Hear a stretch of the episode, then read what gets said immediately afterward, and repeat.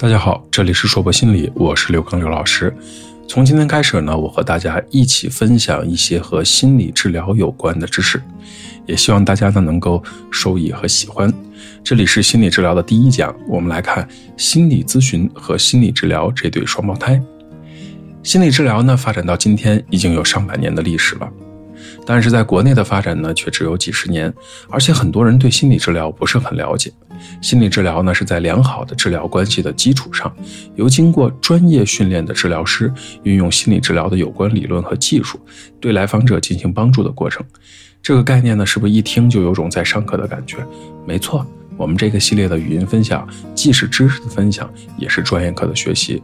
通常呢，很多人分不清心理出现问题的时候，到底是需要心理咨询还是需要心理治疗。可事实上呢，很多严重的心理问题或者心理障碍，仅靠心理咨询是无法解决的，需要药物和心理的双重治疗才可能有很好的效果。我们先来了解什么是心理咨询，什么是心理治疗。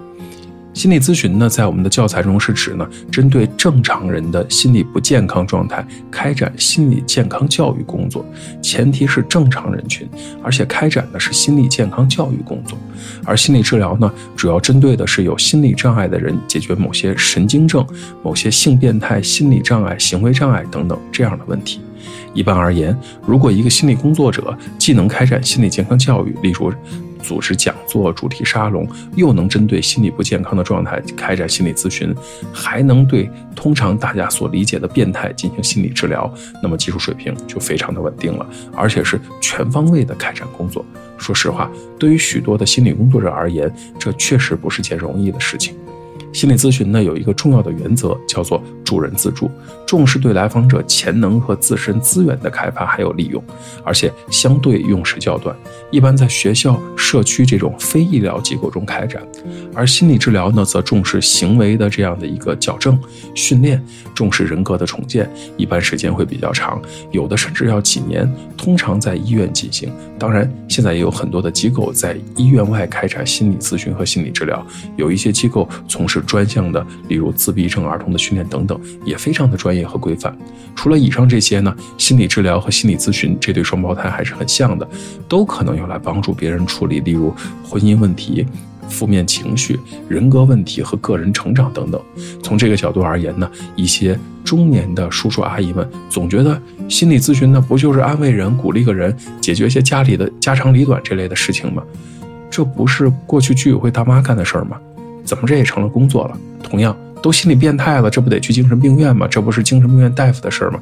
这些都是对心理咨询师、心理治疗师的一个错误的理解，也代表了很多对心理学不太了解的一些共性的声音。至于大家口中的心理医生呢，在某种程度上呢，指的就是心理治疗师了。说明白了什么是心理咨询，什么是心理治疗，什么是心理咨询师，什么是心理治疗师，那心理治疗师怎么工作？工作的时候都要注意些什么呢？我们也来讲一讲。一般而言，保密当然是第一位的。呃，除了有可能自杀、自伤或者危害他人与社会的这种情况下呢，都是要严格进行保密的。这不仅指的是一种职业的操守，也是对别人隐私权的一种尊重。不然，不仅仅是一个不道德的行为，还有可能会触及法律，承担一定的法律责任。所以。如果遇到一位认真负责的心理治疗师，他都能够充分的认识到这一点的重要性，也会尊重和保护来访者的隐私。你可以认真的相信他。当然，在国内呢，如果涉及到违法犯罪，司法机关调查的话，也还是要协助配合的。也就是说，保密的前提呢，啊，是不涉及到违法犯罪这类的问题。但是。几种特殊的情况呢，我们也要特殊的去处理，包括自杀、自伤以及危害他人和社会。这已经不仅是一个保密的问题，可能是一个要打破保密的问题。同样的。在接受心理治疗的时候呢，也不是被动的，调动来访者的积极主动性才是最主要的，使他们能够积极的发现自己存在的问题，并努力的配合治疗师寻求解决问题的方法，积极的改变自己，而不仅仅是被动的接受治疗师的安排和指导。啊，这是保障治疗效果一条非常重要的原则。我说的通俗点，去医院看病了，然后医生说：“哎呀，你得吃药，你得打针。”医生，我不想吃药，不想打针，甚至我都不想来看你，我就想在家待着。你把我治好吧。或者家人说：“哎，你医生，你把他治好吧。”怎么把你治好啊？我聊天也把你聊不好啊。所以配合主动性是非常重要的一个事情。在此基础上呢，限定在一定的时间内也是非常必要的，有利于更集中的解决问题。一般一次放在一个小时比较合适。对于心理创伤类的心理咨询或者治疗，可以在一个半小时也是比较合适的，因为可能需要铺垫更多的安全感，让对方放松。对于婚姻家庭类的心理咨询和心理治疗呢，两个小时左右就比较合适了，因为至少会有两位家庭成员同时参加，除非他的家庭成员是他和他的狗啊，所以至少可能会有两个人同时参加，需要交替发言。为什么要限定时间呢？因为毕竟我们不是居委会大妈，也不是陪聊，我们得在规定的时间、规定的地点探讨出一些解决问题的方法。所以，如果没有时间的限制，本身是不利于解决问题的。在我居住的城市，就听闻有这样的同行：放个闹钟在桌子旁，提醒对面来交谈的人注意，我用了交谈，都没有用心理咨询这个事儿。时间到了吗？要继续吗？超过十五分钟按半个小时算，超过半个小时按一个小时算。今天你一定说了三个小时啊，你得付三个小时的钱。哎，怎么说呢？也算是童叟无欺、明码标价吧。但是负责任的说呢，像他这样的行业乱象也只是冰山一角，但是非常的不合适。此外，作为一个心理咨询师，一个心理治疗师，在这个工作的过程中呢，得保持自己中立的态度，不要将自己的私人情感掺杂到治疗当中，呃，不过度卷入到治疗当中，并且始终的保持冷静、清醒的头脑。中立的态度呢，有助于治疗师客观的分析和判断来访者的问题，对解决来访者的问题具有非常重要的积极的作用。你得用真诚的、真实的状态去面对那个来找你解决问题的人，并且不论听到什么匪夷所思的事情，都得控制好自己的情绪，既不会太惊讶，也不会太冲动的想要把对方暴打一顿，更不会幸灾乐祸的去看热闹，又或者站在一个道德的制高点，理所当然的去指责对方。做好了这一切。你还得明白，你们之间得有合适的距离，既不能太亲近，也不能太疏远。毕竟你们既不是朋友，也不算是完全的陌生。那么熟悉的陌生人，算是一个比较好的定位了啊。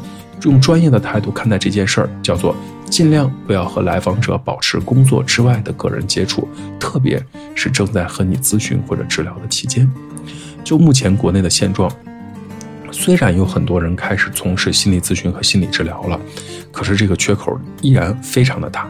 一百多万的心理咨询师呢，服务不过来快十四亿的人口，更何况很多的从业者考了证书之后，都放在家里束之高阁，或者只拥有入门技能，不足以解决日常工作中遇到的很多问题。再加上收费的问题，有部分人员水平高，价格也高。这还算是能解决问题的，还有部分是属于迷之自信的，水平不高，价格也快冲破天际了。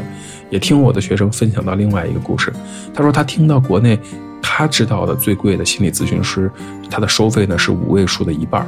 当时吓得我下巴就快掉下来了，真是世界之大无奇不有。学生认真的跟我普及了一下，在他居住的国家，这个价格呢，那个金发碧眼的专业人士呢，愿意为你专门的学好普通话。所以他回到国内之后，发现这个是五位数的一半，他心里就很吃惊啊。哎，这些行业的不美好呢，随着行业。规范化的发展一定会越来越规范。如果你成为一名治疗师呢，或者你想要成为一名治疗师呢，需要什么样的条件呢？首先，你得对人感兴趣，对生活或者对世界充满了新鲜感或者好奇心。